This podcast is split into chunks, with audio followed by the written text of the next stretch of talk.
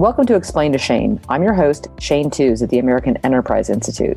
On this podcast, I interview tech industry experts to explain how the apps, services, and structures of today's information technology system work and how they shape our social and economic life.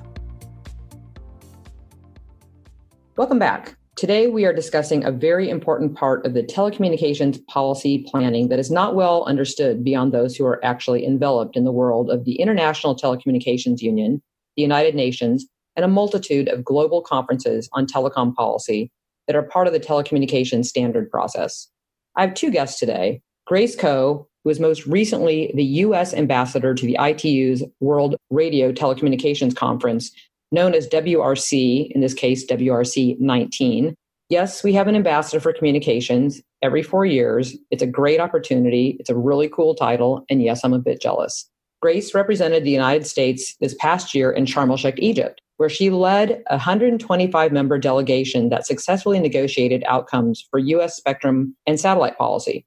Before representing the United States, Grace also served as a special assistant to the president for technology, telecom, and cybersecurity policy. In this role, she advised the president and other White House senior staff on matters pertaining to technology policy. Previous to serving in the administration, Grace served as Deputy Chief Counsel to the Subcommittee on Communications and Technology of the Energy and Commerce Committee in the U.S. House of Representatives, where she advised the chairman on telecom and technology policy as well. My other esteemed guest is Tricia Paoletta. While she may not hold the Senate confirmed title of ambassador, we all know her as the mistress of spectrum. If you need to know anything about spectrum, Tricia is your go to source. Trish is a partner in the law firm of Harris, Wiltshire, and Grannis, where she specializes in telecommunications and technology policy. Tricia is considered an expert in telecom and trade policy because she has held so many roles in Washington. She's been a senior advisor at the International Bureau of the FCC, director of telecom and trade policy at USTR, working on numerous multilateral and bilateral agreements all around the world. And I met Tricia in her role as the majority counsel of the House Energy and Commerce Committee, where she kind of scared me a little bit, but I'm really glad that I took the time to get to know her. Both of these ladies have worked in many very lucky law firms and corporations as well. You can go look at their bios and be as impressed as I am. We had so much fun recording this Explain to Shane that we've actually broken it into two podcasts, and I hope you take the time to enjoy them both. So, Grace, or Madam Ambassador, as some have called you, and and Tricia, who we may just I don't know, I'm going to give you a mistress title, like the mistress of the spectrum. Let's we're going to talk about some things that use a lot of acronyms. So I thought for our listeners who may not be as familiar with some of these things that it'll be easier if we dial into the acronyms here in a second. Can we just start with some of the basics? And really this is like a bingo game. So let's start with the ITU and its three parts ITU-T, ITU-D, and ITU-R. And Tricia, why don't you lead off and give us a quick breakdown on what these three sectors are and why they matter? All right. The three sectors of the International Telecommunication Union are R for radio communications, T for telecommunication standardization, and D for development sector. So these are three different sectors where, you know, folks around the world, and it is an intergovernmental body, but one in which the private sector is very much engaged, you know, come to discuss those different areas. So R for spectrum allocation and rules attendant to the use of radio, D for development and how to help countries deploy broadband and other telecom services in their country and T to standardization discussions, right?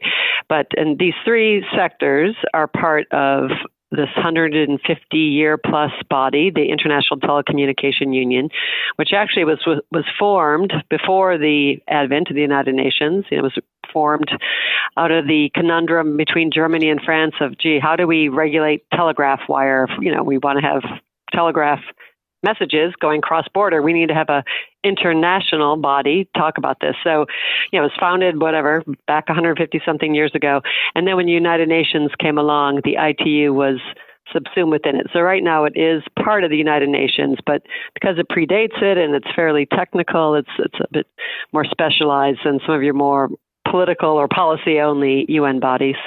And as mistress of the spectrum, where do you spend most of your time? I spend most of my time in the radio communications sector.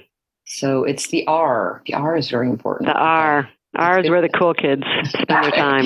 Good to know. And Madam Ambassador, as we will get familiar and call you Grace from here on out. you, what were you the ambassador of? What is this WRC of which we speak? Oh, see, this is this is squarely in Tricia's world. the World Radio Communication Conference, which happens every four years. It's a conference where the 193 national members get together and update the treaty. Yes, there is a treaty that governs how we avoid interfering with each other's technology because, as we all know, Spectrum doesn't respect borders, and how we assign certain frequencies for certain services in order to continue to sort of harmonize that spectrum use. And the countries are all required to abide by it as, you know, as part of the treaty instrument. You just reminded me of a conversation that somebody repeated to me that they had with, it happened to be a Canadian, and they're usually really good on this stuff, who didn't understand that spectrum didn't just end at the border. So I get your point. Well, that about, was probably not an R person. So. No. So the treaty, do we do we get together every four years and just do a checkup on it and plug in new ideas? What goes on there? That would be nice, but then I think a lot of us would be out of work. it's a fascinating process, actually. Every four years, they meet and they set the agenda for the next conference four years later. And then during those four years in between each conference, the ITU hosts study groups, essentially people who get together and study whether or not the proposed changes are actually feasible, recommend, recommendable, really desirable. So this is, in this instance, and just by giving an example here, at Work 19, we studied for four years between Work 15 and Work 19 the feasibility of putting 5G in millimeter wave spectrum. That took up a lot of time in that four year study cycle. But obviously, that's not the only thing that's on the agenda. There's other things like how to enable things like mega constellation NGSOs, Wi Fi, safety, and maritime radars, et cetera, et cetera.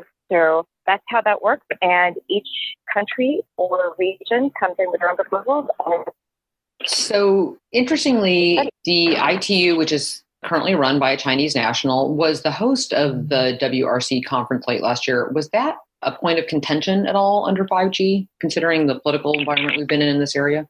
Well, the ITU is the body that administers the treaty, really. So that, that conference is always going to be hosted and, and run by the ITU.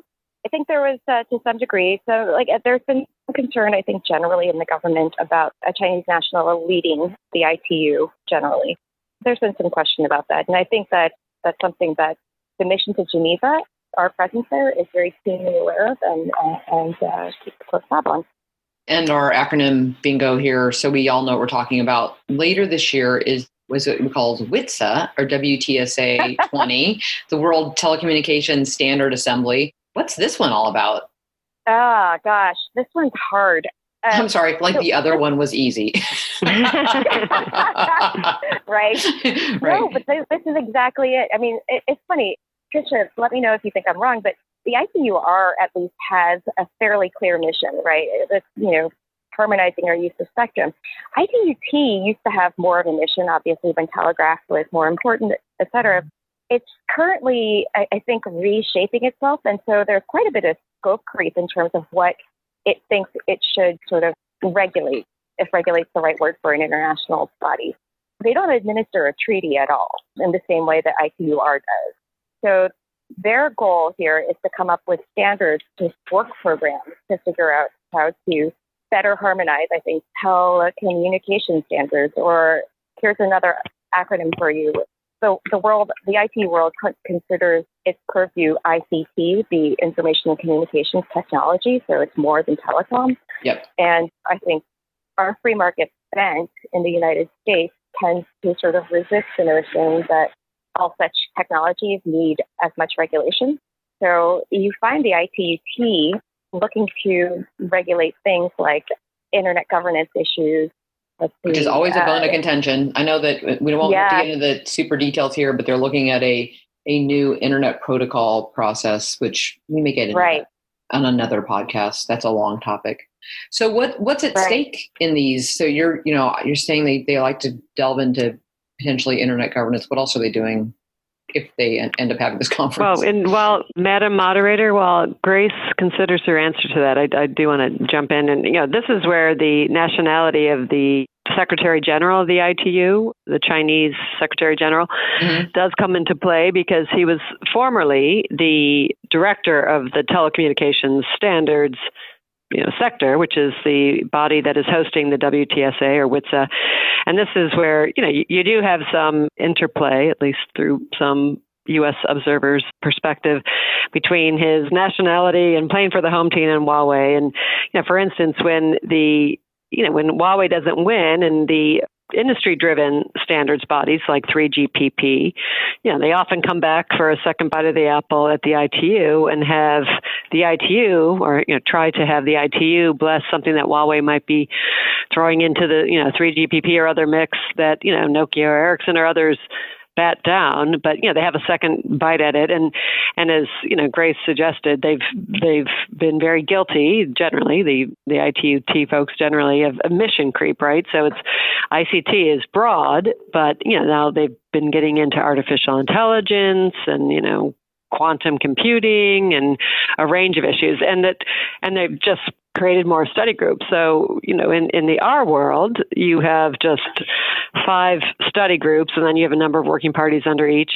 You know, in the, the T world, you have 12 different study groups and each with multiple working parties and focus groups. And what all that means is there's so many meetings round the clock, you know, nonstop that everybody else who's not interested in having the ITU regulate telecom or ICT on an international level has has to play whack a mole.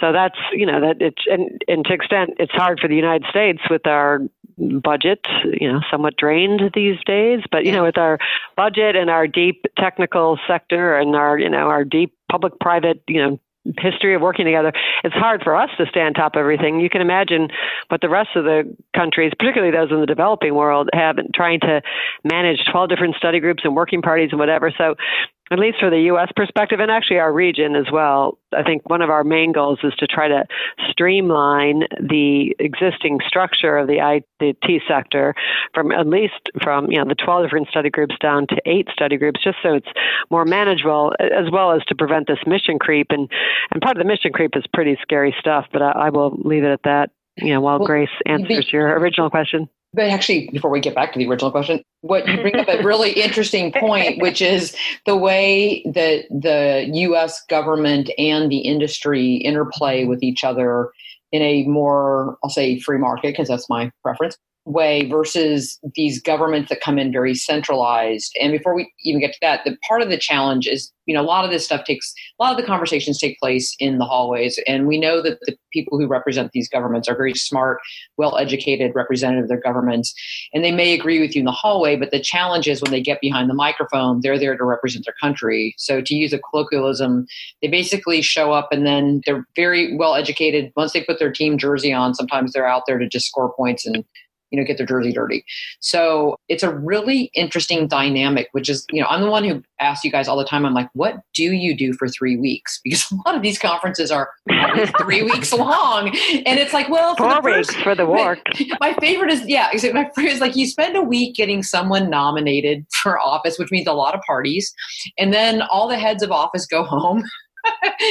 and and then the rest of us like kind of get down to like into the dirt and then the last week is kind of the sweep up of like actually getting things, you know, pen to paper for anything that wasn't defined during week two. I don't know if I probably have that all wrong, but that's what it always sounds like to me which is just a you know it's a fascinating interplay of all these people but for a second can we just digress yeah. onto how you know when we use the interagency process and we also allow the people in the industry to be part of the process which i think is i don't know if that's unique just to the united states but it's a to me it seems like the most reasonable way to make sure that we have a full spectrum of of experts that can come to one of these events.